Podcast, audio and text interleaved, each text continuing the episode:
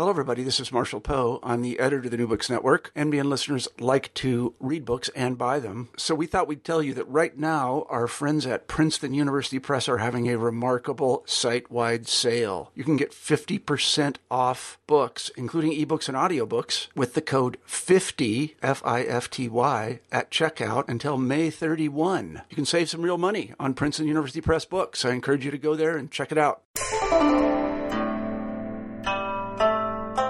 Hello, I am Carla Nappi, and this is New Books in East Asian Studies. Welcome and thanks for joining us. I just got off the Skype phone with Michael Gibbs Hill, who recently translated the introduction and synopsis to a four volume work by Wang Hui that's published under the title of China from Empire to Nation State. This just came out in 2014 with Harvard University Press. Now, we decided to have this interview be more of a kind of conversation than I usually try to do in an interview. So, your uh, listeners will know that I at least do my very best, if not, you know, being entirely successful at that attempt all the time to hang back and not talk so much. Um, but in this case, we decided to at least try to have more of a conversation. So you'll hear me blathering on a little bit more than usual. So you can just kind of zone out for those bits, but really listen closely to Michael. Um, what he does in the course of this interview is he talks about both aspects of, or at least two aspects of the kind of work um, that went into and that I think comes out of this book.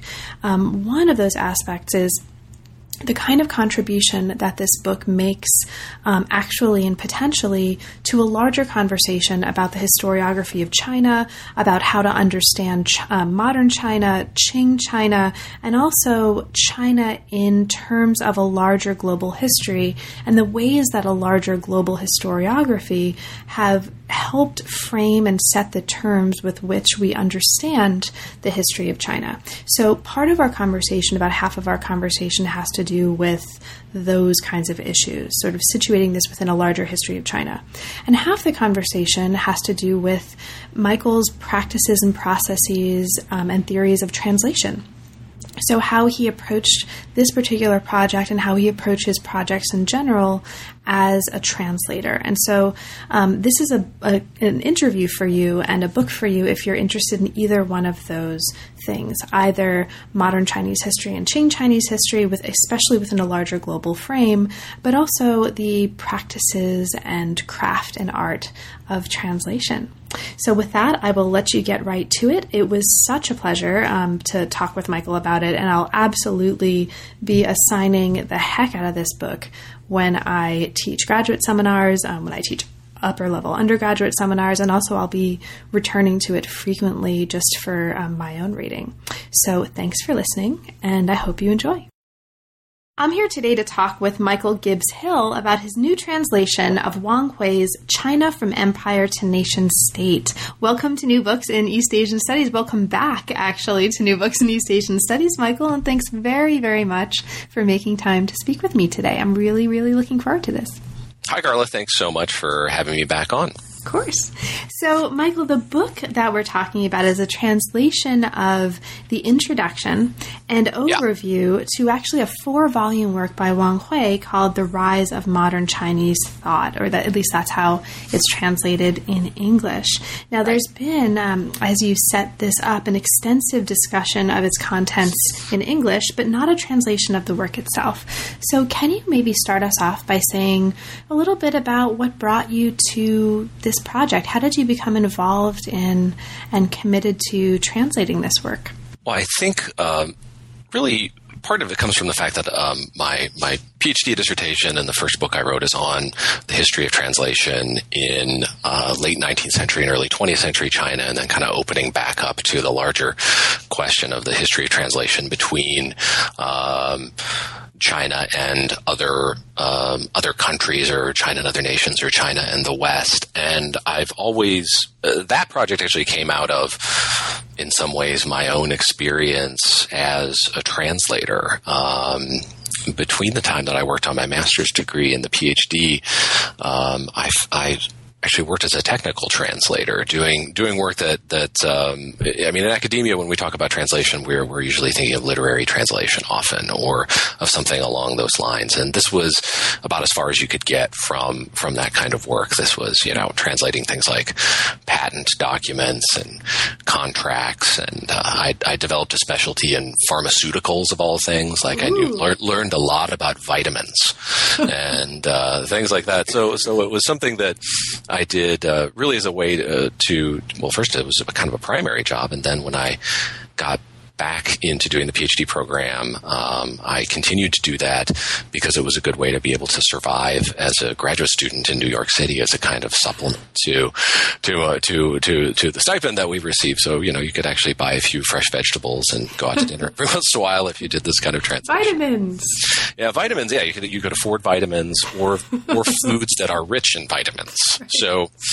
Um, and and that actually really influenced the the book that I did on Lin Shu because when I kind of got into writing the dissertation, I, I, I kept sort of thinking about translation as a kind of technology, uh, as something that is um, requires a certain kind of training and is is a very particular sort of historically formed mode of knowledge production, and um, so in that whole process, I began to read some of Wang Hui's um, 现代中国思想的兴起, this this rise of modern Chinese thought, which is um, a, a, huge book, and I'm not sure it will ever be rendered into English in full. But um, by by that time, you know, it already had a, a a, a, reputation that preceded it, and I found his discussions of um, intellectuals like Yan Fu, the famous translator Yan Fu, who, who translated uh, um, works like by by writers such as Huxley and, and Spencer, um, and and was a key figure in late 19th, early 20th century intellectual history. I, I, found his work very useful as I worked on the dissertation and then sort of was reading more uh, of his work. And then um, it just sort of, this project sort of came up, and um, so I decided I wanted to I wanted to give it a try. It really was really useful to me because I started this translation pretty much when the book on Lin Shu was done, and the the scope of this book is so vast that for me, kind of intellectually, it was really uh, it was really helpful because you know you, you spend all this time in graduate school. Um, I went to two schools for the master's degree and the PhD, and you you end up working on this project that becomes the dissertation and then the monograph. I mean, it extends on seemingly endlessly, right? I, I, don't, I don't know. I mean, you were pretty quick, I think, at getting your dissertation turned into a book, but I mean, it, it's not uncommon for people to go 10 years yeah. working on one project sort of off and on. And, um, having worked on that project and then now turning to this other book that you know engages with all of the bigs of um, Western historiography, you know Marx and Hegel and Adam Smith and Max Weber and Lenin and you know uh, Japanese scholarship from the Kyoto School and um, all kinds of Hitler and Mussolini. Yeah, there's mention of Hitler and Mussolini. So we'll, we'll talk too. about yeah. that. Yeah, um, uh, you know, so it's something that the project allowed me to step back and kind of think about some of the bigger issues that you you just don't have time to consider uh, when you're doing your own scholarship, especially finishing up that dissertation project, right? That that never wants to go away, and um, and in your teaching as well. So it just seemed to come along at the right time.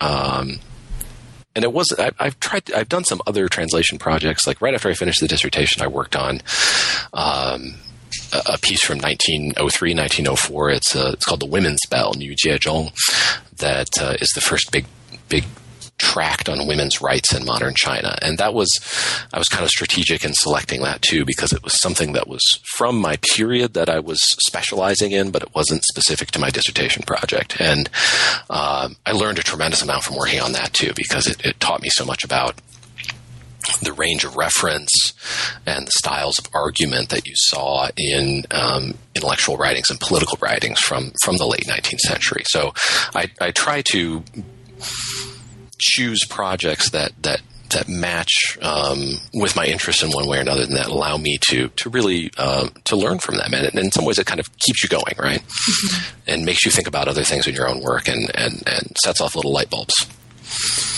So um, we'll talk in turn about both the nature of this book itself, right, and the kinds of contributions that I think, um, and that I, I, am interested in hearing what you think um, about how it might shape or help reshape or help contribute to at least the way we think about Chinese historiography and also European historiography um, in a North American context and also a broader Anglophone context. And we'll also talk about, um, I hope, your processes as a translator and sort of your work um, more broadly as a translator. But before we get to that, I'm actually um, interested in knowing a little bit about the genesis of this book, a little bit more, um, just a tiny little bit more about the genesis of this book as an object, especially um, perhaps um, for the sake of others who might be listening and might be conceiving translation projects of their own, right? Who might um, really like or really feel um, like uh, there's a particular work that's not in English that's important um, that needs right. to be rendered and that they want to commit to,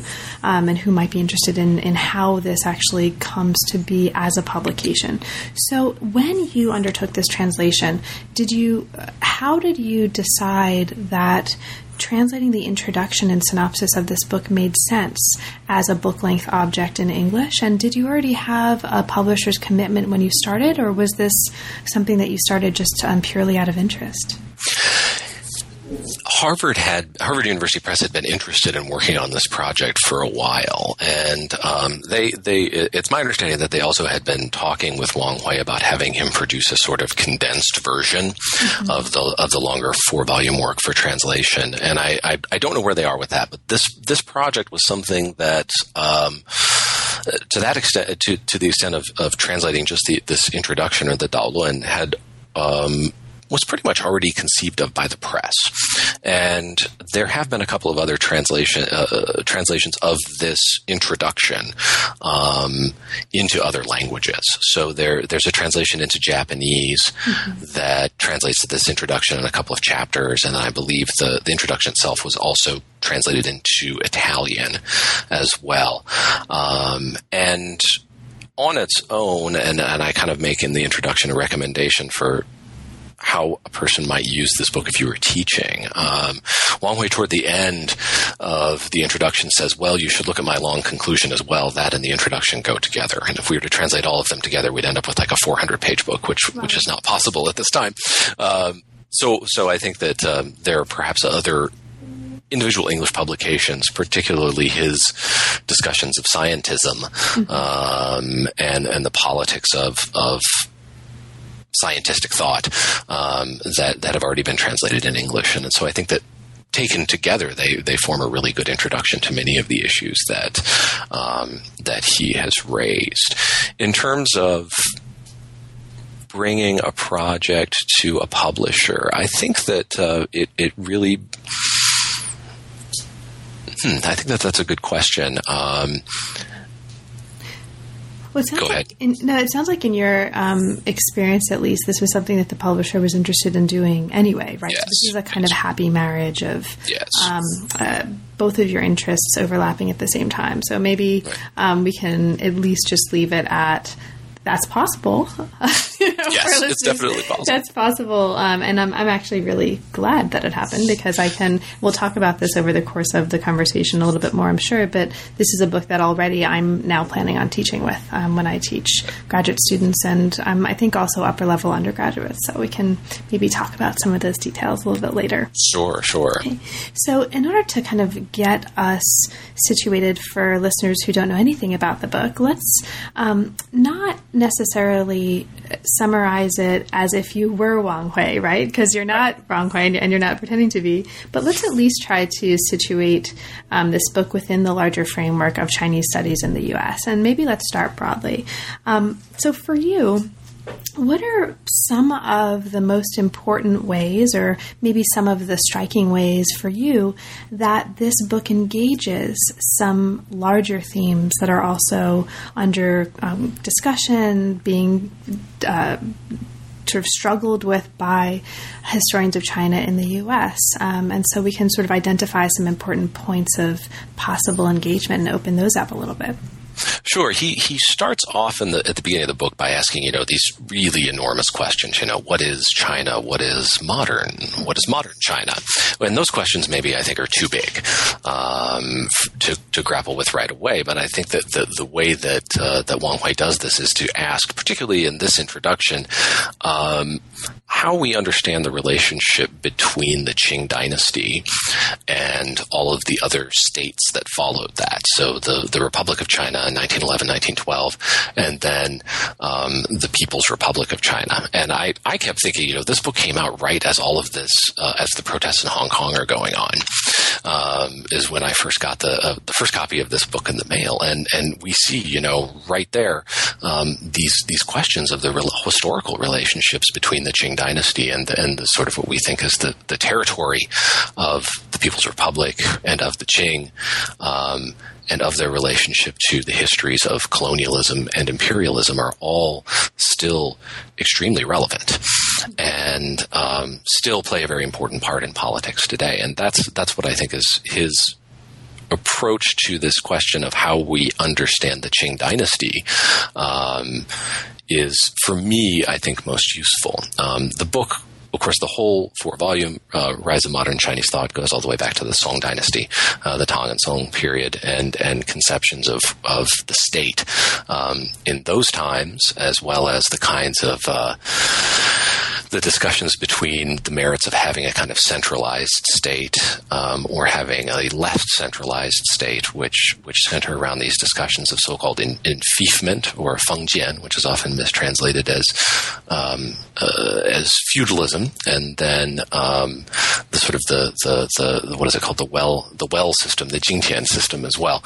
um, and how those debates um, played out historically, and then I think you know he's he's really kind of probing some of those questions and their relevance um, for the present day. Mm-hmm. No, so one of the things, um, speaking of going back to the Tang and Song, one of the ways that this book is, I think, important in um, informing a global history uh, conversation and a, way of understanding China's place within a global history conversation as well is precisely that um, in, or at least one of the ways in which this is possible, or in which I think this happens, he does go back to the Tang and Song, the Tang Song transition, as a way of situating, periodizing, and identifying a possible early modernity in Chinese right. history. And in doing right. so, what he's doing is he's explicitly engaging scholars in um, what's known as the Kyoto School. Right. So, in doing that, I think this much more so than a lot of other works that try to understand the problem of China within a larger conversation about early modernity, which tends to relate China explicitly to empire in the context of European states right, um, early modern Europe, this is really trying to bring in a kind of historiographical frame that's not explicitly based in European historiography, but instead that reaches back to another way of thinking about um, possible possible early modernities and the, the consequences of thinking about early modernity as stretching back to the Tang and Song. Yeah, absolutely. And his his his use, I think, of the Kyoto School is is quite interesting because he's using it to kind of offer an alternative temporality without necessarily endorsing the politics of the Kyoto School, right, which are associated with um, uh, Japanese politics from the 1940s and 1950s, even. And and so he, he his his appropriation of the Kyoto School, I think, is really fascinating as a way of uh, offering an alternative to or talking back to um, a historiography of China that basically argues that you know uh, China was essentially non-modern until uh, the middle of the 19th century, and and uh, so so that I think is is is particularly useful as well.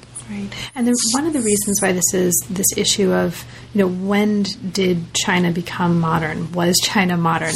Um, before we even get to you know what are we talking about when we talk about China? I mean, does that make sense as a transhistorical right. concept? Right. Concept, and we'll get to that.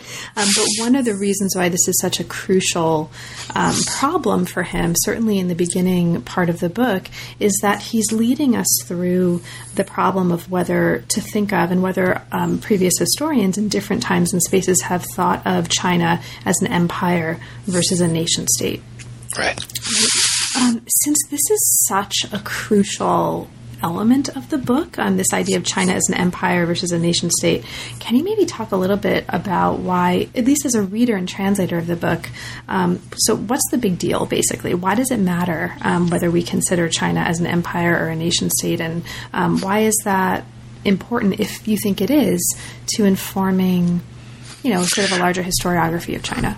Sure. I'll, I'll, summarize the argument a little bit and then talk about uh, one area in kind of contemporary scholarship where I think it might Perfect. be partic- particularly relevant. Um, so he, he gives us a kind of, and he relies very much on Perry Anderson's um, uh, kind of genealogy of, of, of the notion of empire in in um, in Western thought, and and according to this argument, um, the empire um, is seen in opposition to the rise of um, European nation states, right? And so if we think of the, the nation state requires a kind of unitary um, seat of sovereignty um, and requires a kind of a homogenous culture and populace, right? So if we think of, I think that one of the best examples is if we think of the word French, right? So French denotes uh, a language, um, a, a, territory, the French state, and and to some extent a kind of culture, and then even in 19th century thought a kind of a, a people,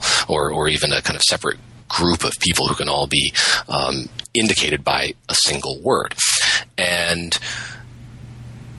what Wang Hui argues is that, and he's again drawing from, from Perry Anderson, is that um, other non Western state entities um, come to be considered empires. So, for example, like the Ottoman Empire, uh, or the the Mughal Empire, or even to some extent the Russian Empire and the Chinese Empire, and they are seen as non-modern because they have, and particularly thinking about the Qing, they have multiple centers of power, um, multiple languages, um, multiple different ethnic groups, different religions. Uh, they don't cohere into a kind of homogenous nation state that in Western historiography is essentially, uh, the argument goes, re- required to be um, capable of, of moving forward into the modern world. Mm-hmm. Um, and again, this this raises you know all the kind of questions of China's um, uh, territories outside of what we think of as China proper. Um, and at the same time, I think you know I, am the question that came up in my mind is in a couple of weeks I'm going to be teaching something on Sinophone studies. Mm-hmm. Um, we're going to be teaching, you know, um, Reader um, and other works that address this issue of of what is how do we think of um, ch- literature that is written in Chinese, maybe not within China proper, um, maybe written in North America, um, maybe written by non-Han Chinese writers. How do we think about them? And one of the models of Sinophone studies is very much to put um, many of these questions into into a model of colonial and post-colonial studies. And um, Shih's book um, argues that that China is basically an empire right? It, it empire. It, it's it, it, uh, it's a land based empire that inherits the the. Um, I think it's what is referred to in the book as the spoils of the Qing Empire or something like this, and that's a very different vision of empire than what Wang Hui is talking about. Um, and I think what he tries to do is question even what the nature of imperialism is, mm-hmm. um, what its relationship to historical capitalism is, and how China does or does not fit into that. In some ways, there's a lot more questions that are raised than he can possibly answer, but um, those are all certainly, I think, very important for understanding. Um, not only contemporary China, but for, for how we want to approach scholarship on the last 250 years of, of history in China. He even, I mean, at, at, one point in the book, takes on the idea that it makes sense to think about, at least in my reading, right? And, and that's all I can really um, respond in light of is my own reading of this. But he takes on the idea that we can think about a coherent China by tracing something consistent in the writing system. I mean, he really kind of brings Right. up the importance of um, the phonology and oral speech as being something that's very much being negotiated and very much a part of how we need to think about the history of China as a kind of multipolar in a way Right. or uh, larger entity. And so, even in just turning here to ask us to look at and think about the importance of non-written language, right? Of Right. language that's spoken. It, it really differs from a lot of um, approaches to China in the context of discussions of empire and nation state and world history that are, that are coming out um, these days. And I wonder, I mean, since since you also work on Qing history and are particularly interested in the many different languages of the late imperial period, what is what is your uh, what do you, what do you think of some of his discussions of of New Qing history? Right. Um, so, you know, I'll just say just a couple of things about this. I thought, first of all, I th- thought this was really fascinating because one of the things that I think he does really well that those of us who work in or around or on New Qing history aren't always um, very attentive to is he's taking on the terms of the conversation, like terms like imperial, terms like colonial, terms like empire, and really giving us a genealogy or at least one possible genealogy of those concepts and that terminology as they manifest in Western language historiography and in Chinese language historiography and to some extent in Japanese Right. language historiography in a way that makes part of the history of the idea of Qing Empire yeah, or or it makes part of the history of Qing Empire relate to and, and really depend on the historiography of the terms of the conversation. Right. So I think in that um, sense, it's really, really interesting. I mean, I think um, it's really useful here in that he is also disentangling notions of ethnicity from notions of China and notions of empire, which is really useful. I mean, he's explicitly problematizing at several points here, at least as, as I read it, the conception of the Han um, and Han identity. Absolutely. Now, uh, you know, one of the things that we could talk about, though, is his sort of, he does have this discussion in here of the Qing as a Chinese dynasty, Mm-hmm. right? And of ways that we might think about something like a kind of Confucian conceptual framework or you know something like that as being a kind of almost a toolbox that um, rulers of what has become known as the sort of overarching China could use and pick up and deploy to ch- sort of make Chinese their their dynasty and sort of insert themselves into this larger um, conceptual scheme, uh, and that's really, really different, right, from how we think about um, the Qing uh, in, new- uh, in terms of new Qing studies. I mean, my uh, for at least for me, for me, you know, there was no real attention um, that he's giving in this book to you know, to the kind of multiplicity and the the real difference, the linguistic difference, the cultural Right. difference, the conceptual difference that we try to highlight um, in recent New Qing historiography. So that's um, really, really different, right, uh, Yes. from what we do. And Absolutely. but it's I, I'm on the fence as to whether I am thinking about this and interpreting it as and reading it as an absence, or whether this is just a you know a light shined in a different direction. And Okay. um, so I don't know. What are your thoughts? I, I I really read this. I mean, in I I think that um, in the larger work, he's really trying to go back to. Um, or he's particularly interested in some of these early attempts to theorize um, the Chinese Republic. Uh, for example, Zhang Taiyan and and and these uh, attempts to uh, and and actually in the early um, Communist Party documents are attempts to um, deal with the, the diversity that's inherited from the Qing dynasty. Um, and to, you know, I think that certainly retain some of the political power that the Qing held, but then also to allow for a certain degree of autonomy for different groups, uh, non-Han groups. I think that that's what he, some of the things he's trying to think of, and I think that those those reflect directly on contemporary China. Um, that that it is at least an attempt to think maybe some maybe a little bit obliquely about uh, some of these very same issues that that, that are that are faced by um, contemporary China. And then there's another piece which I think. Um, is really challenging that came out in another book. It's the uh, the politics of imagining Asia, which is his essay on Tibet, mm. uh, where he really takes on. Um, the issue of unrest in Tibet, and in ways I think that would make many uh, Anglophone readers very uncomfortable. Um, you know, his his his really uh, not rejects uh, a lot of kind of Tibetan identity politics uh, and argues that the problems that are arising there come from the contradictions of modernization and development.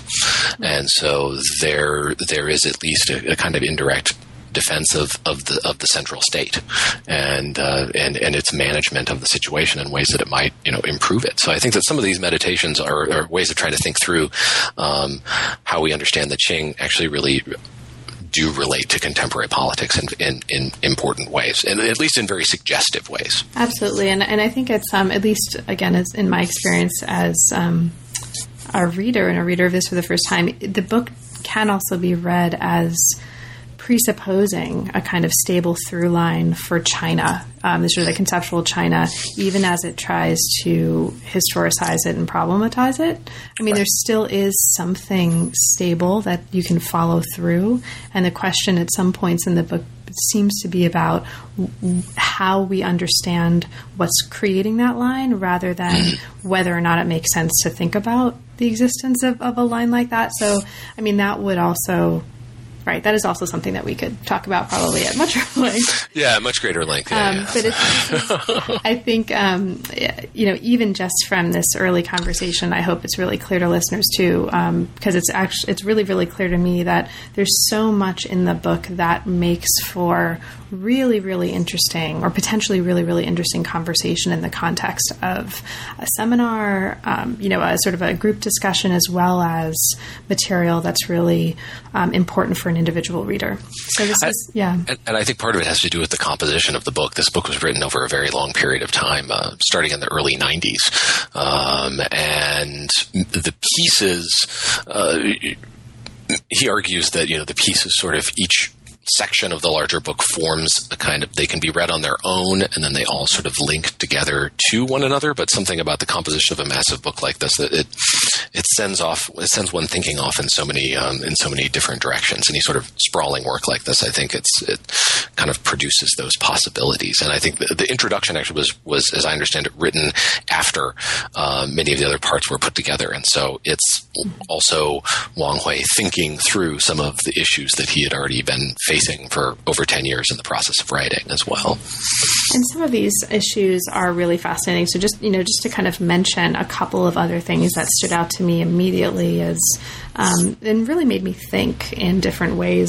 He has a really interesting way of thinking about the way world history and world history approaches both emerge from a kind of 19th century discourse and also depend on and help create ways of thinking in terms of space and time on directionality in time, um, and which is I think really really interesting to think with. And he also has a really interesting discussion, um, sort of midway to sort of mid late in the book, of things, right. uh, ways of conceptualizing things, either as um, kind of standards and norms having a kind of moral significance and or things as facts and he actually historicizes a transformation in notions of things uh, right. in China which is is I think really really useful and also could potentially be a really interesting contribution to a larger discussion about the history and philosophy of things thing theory um, which doesn't tend to take on um, notions like this notions from this kind of context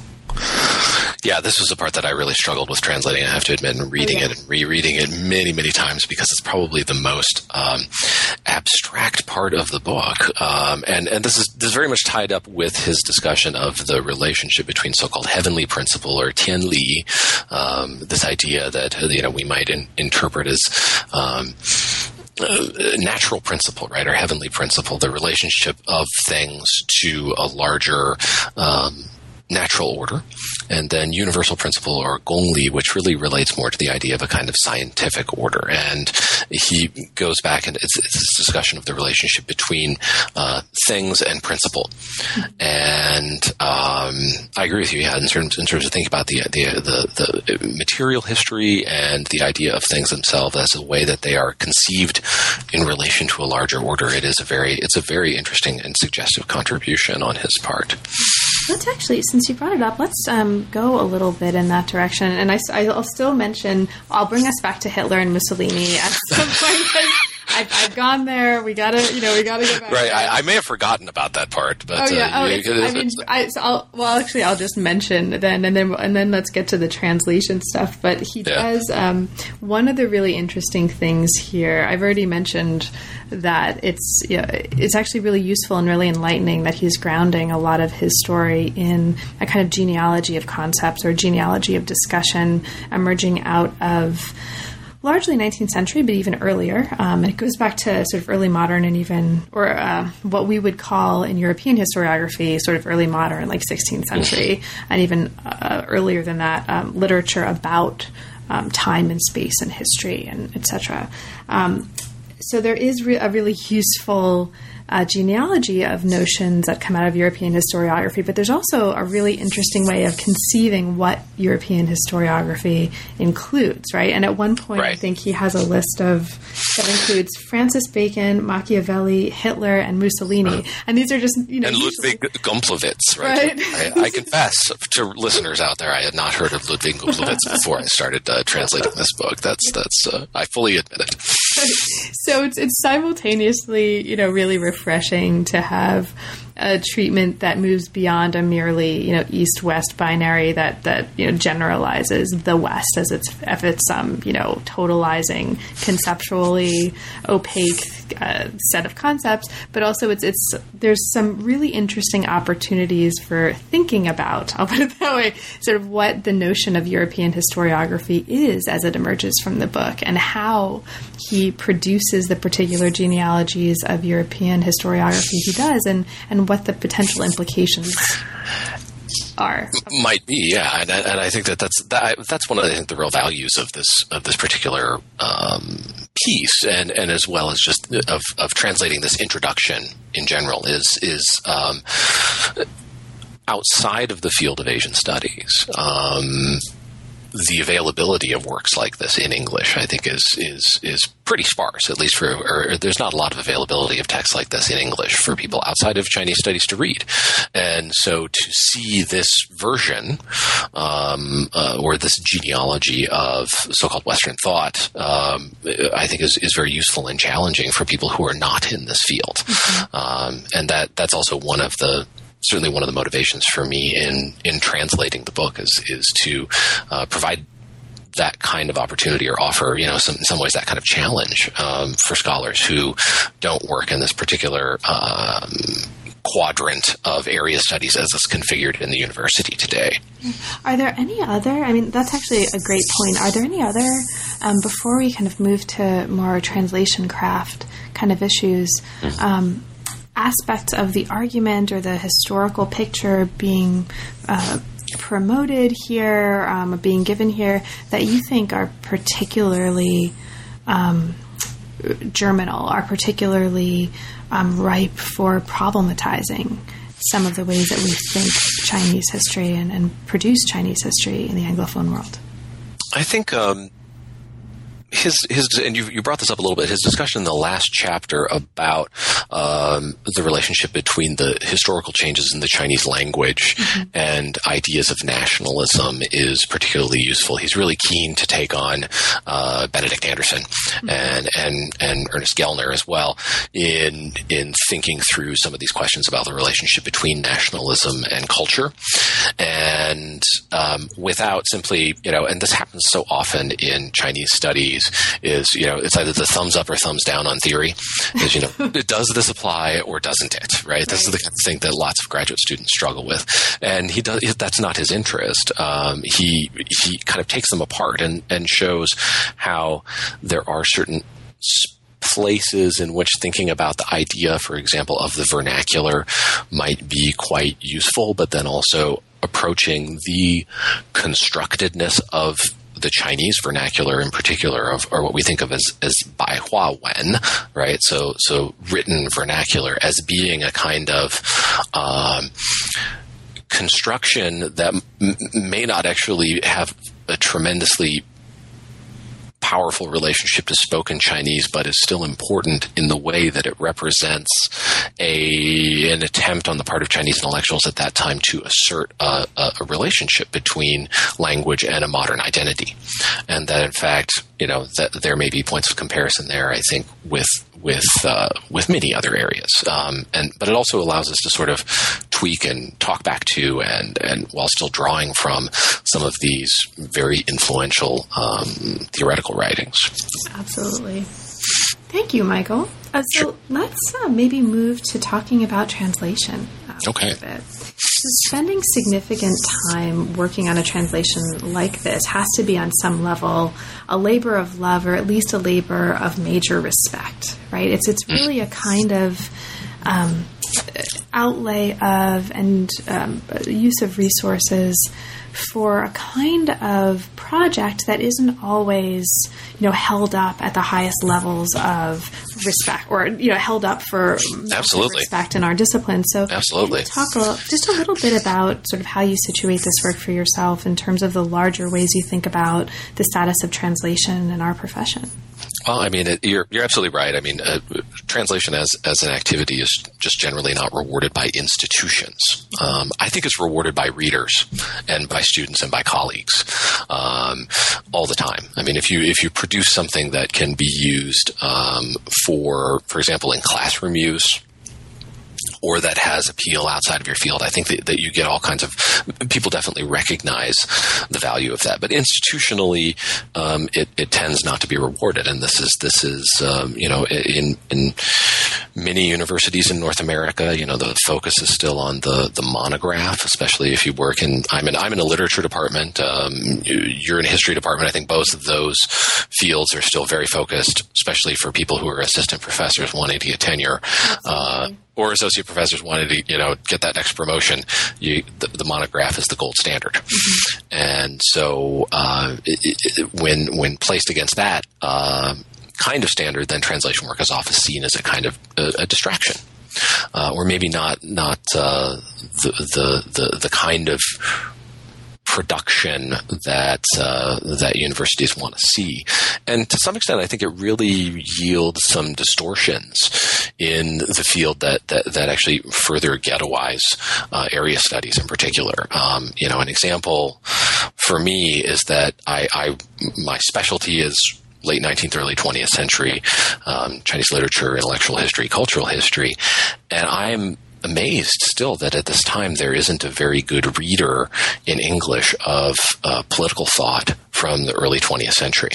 Um, there's a really good work on literature. Kirk Denton edited this wonderful volume on um, modern Chinese literary thought that that uh, is is hugely useful. But uh, I noticed when I was reading Pankaj Mishra's latest book, uh, From the Ruins of Empire, um, he has a chapter on Liang Qichao, on the important early 20th century intellectual. And I was really surprised in, in reading his chapter. You know, his quotations from Liang Qichao are all, or most of them anyway, are from the works of Joseph Levenson.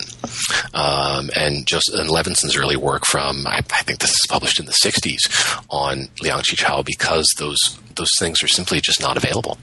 And even Chinese studies, when we compare it, for example, to um, other fields, um, you know, Charles Kurzman, um, a sociologist at Duke, has, has produced a couple of wonderful edited volumes on Islam, um, uh, edited volume on modernist Islam, another one on liberal Islam that that bring together all these very important political writings from um, 19th and 20th century together and make them available uh, in ways that, that have not happened um, yet for Chinese studies. And, and and I think also if we compare, there's similar kinds of examples for Japanese studies. So I think that that this institutional status of translation, you know, ensures in some ways that um, really important texts remain unavailable for people outside of the field, and and that ends up sort of working against us. So so I I, I certainly. Um, that's one sort of value. I certainly do see the value in doing work because it, it makes our it makes our work available to people outside of uh, outside of Chinese studies. And I think that you know institutionally, it's something that we always complain about um, is the way that area studies gets placed in its own sort of corner. Um, and this is this is one of the ways to get out of that. But it, there are so there are definitely institutional roadblocks to to making that happen. Um, Mm-hmm. That's all I'll say on that. I could probably go on for hours about it. so we could probably um, we could probably have a conversation for a couple hours, really just about that. I mean, it's I can't tell you how many conversations I've been involved in in the past few years with colleagues working in different um, areas of the fields I work in, where we think, yeah, you know what we you know what would be really really useful is putting together a reader of translations, for example, of primary source texts on the sciences, right? Science, technology, and medicine in East Asia. Wouldn't that be great? Wouldn't it would change the way we could teach, etc. And it becomes a labor problem because Absolutely. you know if if you have people contributing um, who are who need, as you just mentioned, who need to get um, either tenure or interested in promotions, have a billion other things they're committed to you know, it takes a lot of time and a lot of effort that's just not institutionally rewarded. So, and, yeah. Yeah, I mean, I'll say, I, actually, I mean, my, my, my, I at University of South Carolina, people are, are very supportive of it, mm-hmm. uh, and that's because I'm actually I'm in a large department that includes uh, people in linguistics, people in language pedagogy, people in, la- in literatures, foreign languages and literatures, and so there's already a certain kind of uh, uh recognition that not everybody's work uh, is going to result in the same kind of product, right? So so you know people who work in linguistics don't necessarily publish monographs, right? So so there's uh, and, and so we recognize that there are different ways of of demonstrating demonstrating your contributions to um, to the field. But as you said, yeah, the labor problem is really important. The the volume I contributed to on the the birth of Chinese feminism, I think it was like five years from the time I submitted that translation until it reached mm-hmm. print, and it was because um, the editors and worked so hard on making ensuring the quality of all of the translations and getting everybody's work together and writing that introduction and and I think the result is fantastic. Uh, but it was also really a labor of love on their part as well. So. So, Michael, a little bit earlier you talked about, or I think you briefly mentioned that you do a lot of preparation or a lot of work before you actually sit down to get working on a translation. So, this is probably a good um, way to open up a discussion of your processes as a translator. So, can you kind of walk us through that and, and um, with as much um, maybe specific focus on the Wang Hui volume as you'd like? Um, as okay, sure. Sure. Uh, I think the first thing is just to try to get all the help that you can. I try to get it as you know, I'm, lots of uh, um, help is needed in putting together a book like this. Uh, the, this particular um, book has a tremendous number, for example, of quotations from other texts, right? So there's all these translations from, or uh, quotations from other writers. And one of the things that I did when I went through the translation was to block out everything that might already exist in translation um, in another form from somewhere. And then um, I went and gathered all of those things uh, with the help of a graduate student who was working with me, Gao Geng Song, who did a tremendous job uh, in helping me with this part of the research. But going through and finding, you know, what is the correct standard translation of this text from Marx or Hegel or um, some of these other kinds of things that were out there. Um, and then also the standard there, eh, there were a large number of quotations from classic texts uh, from Chinese. So that involves a little bit more research, and, and Google Books is extremely helpful here, going through and trying to find certain terms in particular. Um, you know, I'm I, I, I'm not always up on all of the terminology from Song Dynasty land tenure rules and things really? like this. Yeah, I know, I know, it's terrible. And so, you know, there you go and find that stuff, and um, always try to credit as much as I can the work of other people as well. And and through that, I usually get a glossary started as well. So so really try to find in advance like what are the difficult terms and start a glossary, uh, and and um, make sure that as I get going, I have this. I mean, it usually starts out as a handwritten list, but then eventually should be hopefully more than a handwritten list. It might have just been a bunch of handwritten scrawled notes, I think, actually, as I was doing it. But still, so get a glossary going, and then um, it's really important, I think, to have an electronic version of the source text. Um, so I'd ask Wang Hui to send me, you know, send me your Word files so that you can go through and search everything. And this is important once you have a draft going. Um, that if you want to ensure the consistency of terminology, you can go through and search everything in both, you know, in both the English file and in the Chinese file. And I think once you sort of have all that lined up, um, that's when I start translating. Mm-hmm. And um, for this text, I, I actually I use dictation software when I translate. I, I, hold the source in my hand and dictate, and use that to produce a rough draft. Um, I felt like in in using this text, it was it, it doing that actually gets you a little bit closer to the language in some ways. Um, it also produces lots of funny errors, of course, if you use this kind of stuff. And and and so then I go through and uh, reread the draft, and I do a process that is I call it garble hunting. I look for garbled text. I don't make any reference to the Chinese at all, and I just go through and look for weird phrases where you say, you know, that's obviously not right, or this is really awkward. Oftentimes, that will reveal errors in the translation uh, or in the in the in the dictation through the you know the the Dragon naturally speaking software.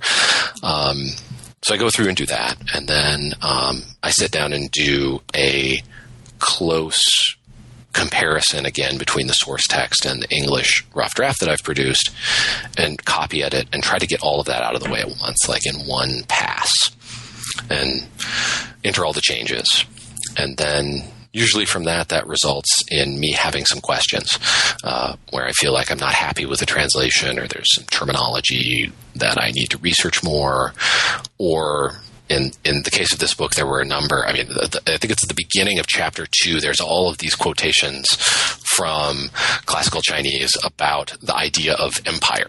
Mm-hmm. And and where these two characters Di and Guo appear together, and for those kinds of things, I send portions of the translation off to other people who um, know more than I do, really, or who are who, who are good outside readers. And so, um, Wu Shengqing, who I think you spoke with a few weeks ago, was extremely helpful uh, in reading some of my drafts of, of some of these uh, chunks of text that were from classical Chinese because I felt like I really needed to have someone. Um, read them and give me some feedback on them because I mean you know how it is with classical Chinese. You can read something completely wrong and it makes perfect sense in your mind, um, and and you you need to have that help. And then, so once I resolve those, I usually um, I try. I usually try to work with another editor. Uh, I have a friend of mine who I work with, uh, both for my book and then for this translation as well, uh, who who knows Chinese pretty well and um, is an excellent writer, and have him read through that. Um, as much as I can afford to ask him to do that and, and to sort of make some suggestions. Um, this is a really hard thing for academic writers is to have other people edit their work, and I, I think uh, that it's it's something I, I actually really like that part of the process because people make it better.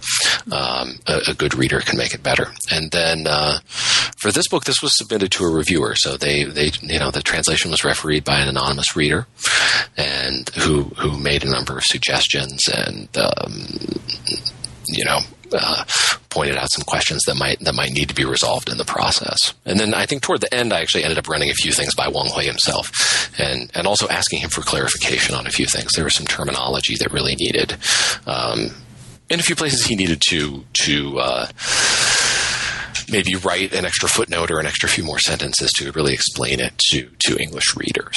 Mm-hmm. So, and how are you just because I am now curious about this aspect of process? Are you a reserve days for translation work person, or are you a work a little bit every day over time and, and mix it up with your teaching person? I try as I was working on this. I tried to do like a certain number of words a day.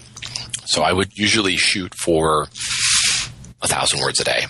500 to a 1000 words a day which which takes about eh, of a rough draft and that takes about a thousand words should take about two hours. Yeah. Um, and and sort of do it slowly. Otherwise, it's too exhausting. I think. Right. Um, but it's also good to like like academic writing. It's good to keep at it so mm-hmm. that it's fresh in your mind. Because mm-hmm. otherwise, you come back to it and it's really a slog. That's right. I'm a little. I've turned to being a little bit everyday person as well. I think it's the only way for me as well to to get done the book that I'm writing. Yeah, right yeah, doing it in smaller snippets. Yeah, I think so, helps a lot better. Michael, we've already talked a little bit about um, some of the elements of the prose here that were perhaps you know especially challenging as a translator, and so you've talked a little bit about the heavenly principle, universal principle, um, uh, kind of problem or situation. You also talk early on in the book, I think um, perhaps in the translator's introduction, about the kinds of the characteristics of Wang Hui's Chinese prose that are distinctive, right? Um, right. For with regard to other Chinese prose and the challenges of navigating that. Can you talk a little bit about that? Yeah, this was really. Um, required me to make a lot of decisions behind the scenes, um, and and in, in how I rendered his writing. Um, and I, as I worked on this book, I really tried to be as unobtrusive as possible. Um, you know, the, there, there aren't that many translators' notes. Uh, it's really only in places where I felt like I absolutely had to explain it. Um, there were many other we talked about this at the very beginning, um, many other introductions of the book out there already um, that had already been, you know, very long critiques of the book that had been written of, of the whole rise of modern Chinese thought that had been written by Wang Ban wrote a really good one, Viren Murthy wrote a really good one, uh, Zhang Yongle has also written a really good one published in English. So I felt that in terms of my own introduction, I needed to be sort of as minimal as possible and kind of step back and let let the let the work speak for itself at this point.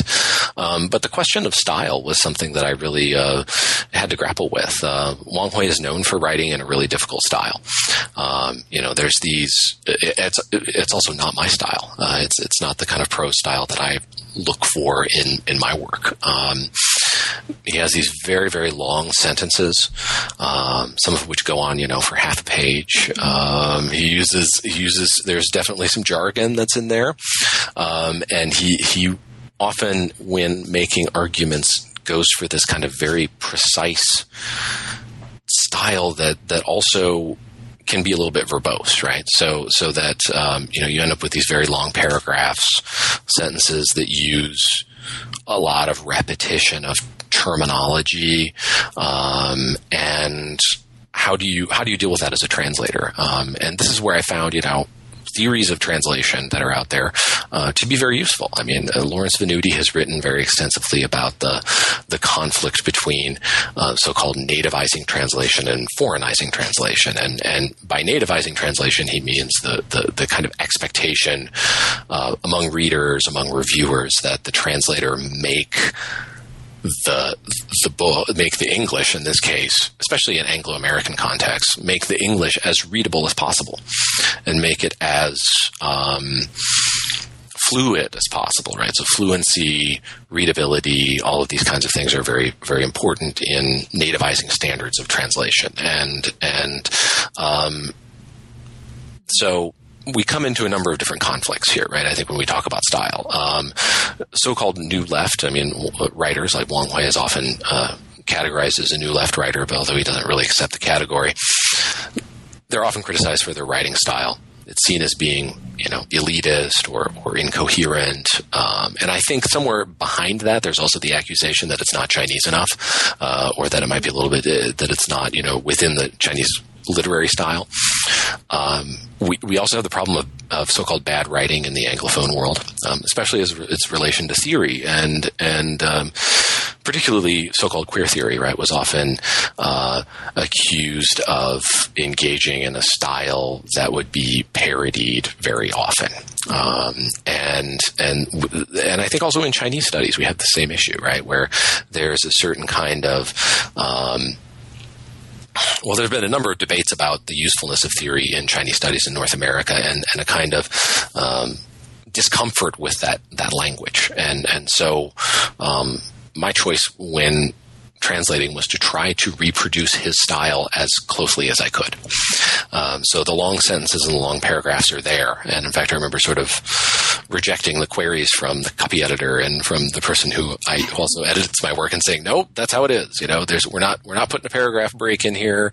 We're not breaking down the sentence.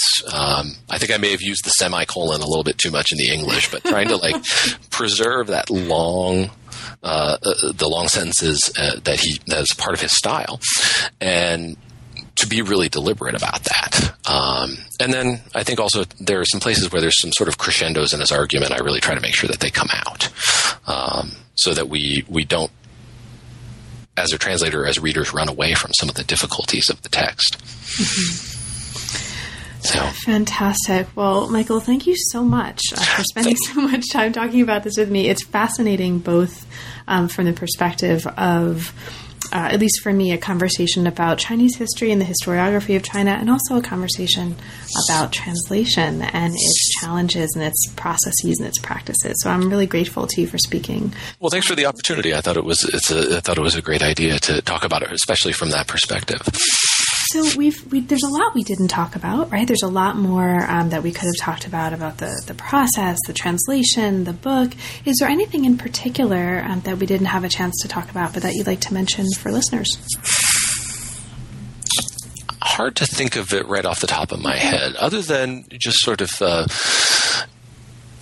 certainly want to. I, I, encourage people who are in the field, um, well, not necessarily even in my field, to sort of uh, try to try to think about um, projects that might be useful for them as translation as a way of moving your own work forward. Maybe not in book length, but uh, in in in maybe in shorter projects to to leave that door open as a way of.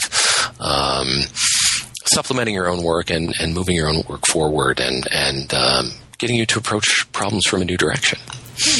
And speaking of your own work, uh, what's next for you? What are you currently working on and um, inspired by? Well, a couple of years ago, I totally lost it. Uh, I, I, think in the eyes of my uh, some people I know, and, and started learning Arabic. Uh, started taking some Arabic courses here at the University of South Carolina, and I am really interested in in the possibilities for a kind of comparative project of uh, mid to late 19th century uh, Chinese literature, and then and then uh, Arabic language literature as well, and and looking for certain possible points of connection and and convergence, particularly between the period of the so-called kind of Enlightenment um, in China, this the, the kind of Qimeng Sixiang or, or Enlightenment thought, and then the Nahda uh, period in the in the mid 19th century. I, I think it's ripe for exploration, and I think that it's it may provide some insights to some of the contemporary issues that we see today about China's relations with um, with North Africa and with the Middle East. So probably bitten off way more than I can ever chew with that project, but that's what I'm uh, just kind of starting at right now.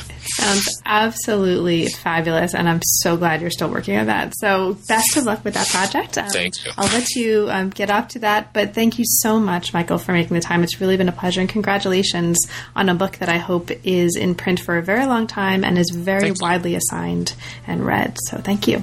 Thanks so much. You have been listening to New Books in East Asian Studies. Thank you very much for joining us, and we'll see you next time.